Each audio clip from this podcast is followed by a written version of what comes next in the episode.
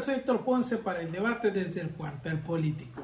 el tema de hoy, Sergio Torres con el respaldo de Dante Delgado.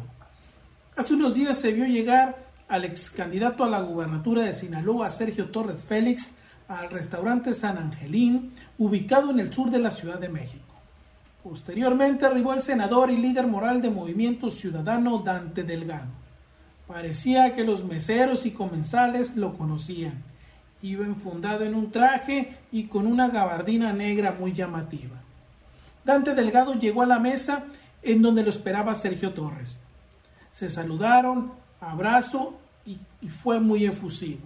El encuentro fue por la noche, así que cenaron y se les vio platicar por un largo tiempo. Nos dicen que se veía la cercanía y que es evidente que los dos políticos han hecho gran empatía. La sola reunión ya es un mensaje de que las cosas van bien y que el político sinaloense esté en el ánimo del máximo líder de Movimiento Ciudadano, Dante Delgado.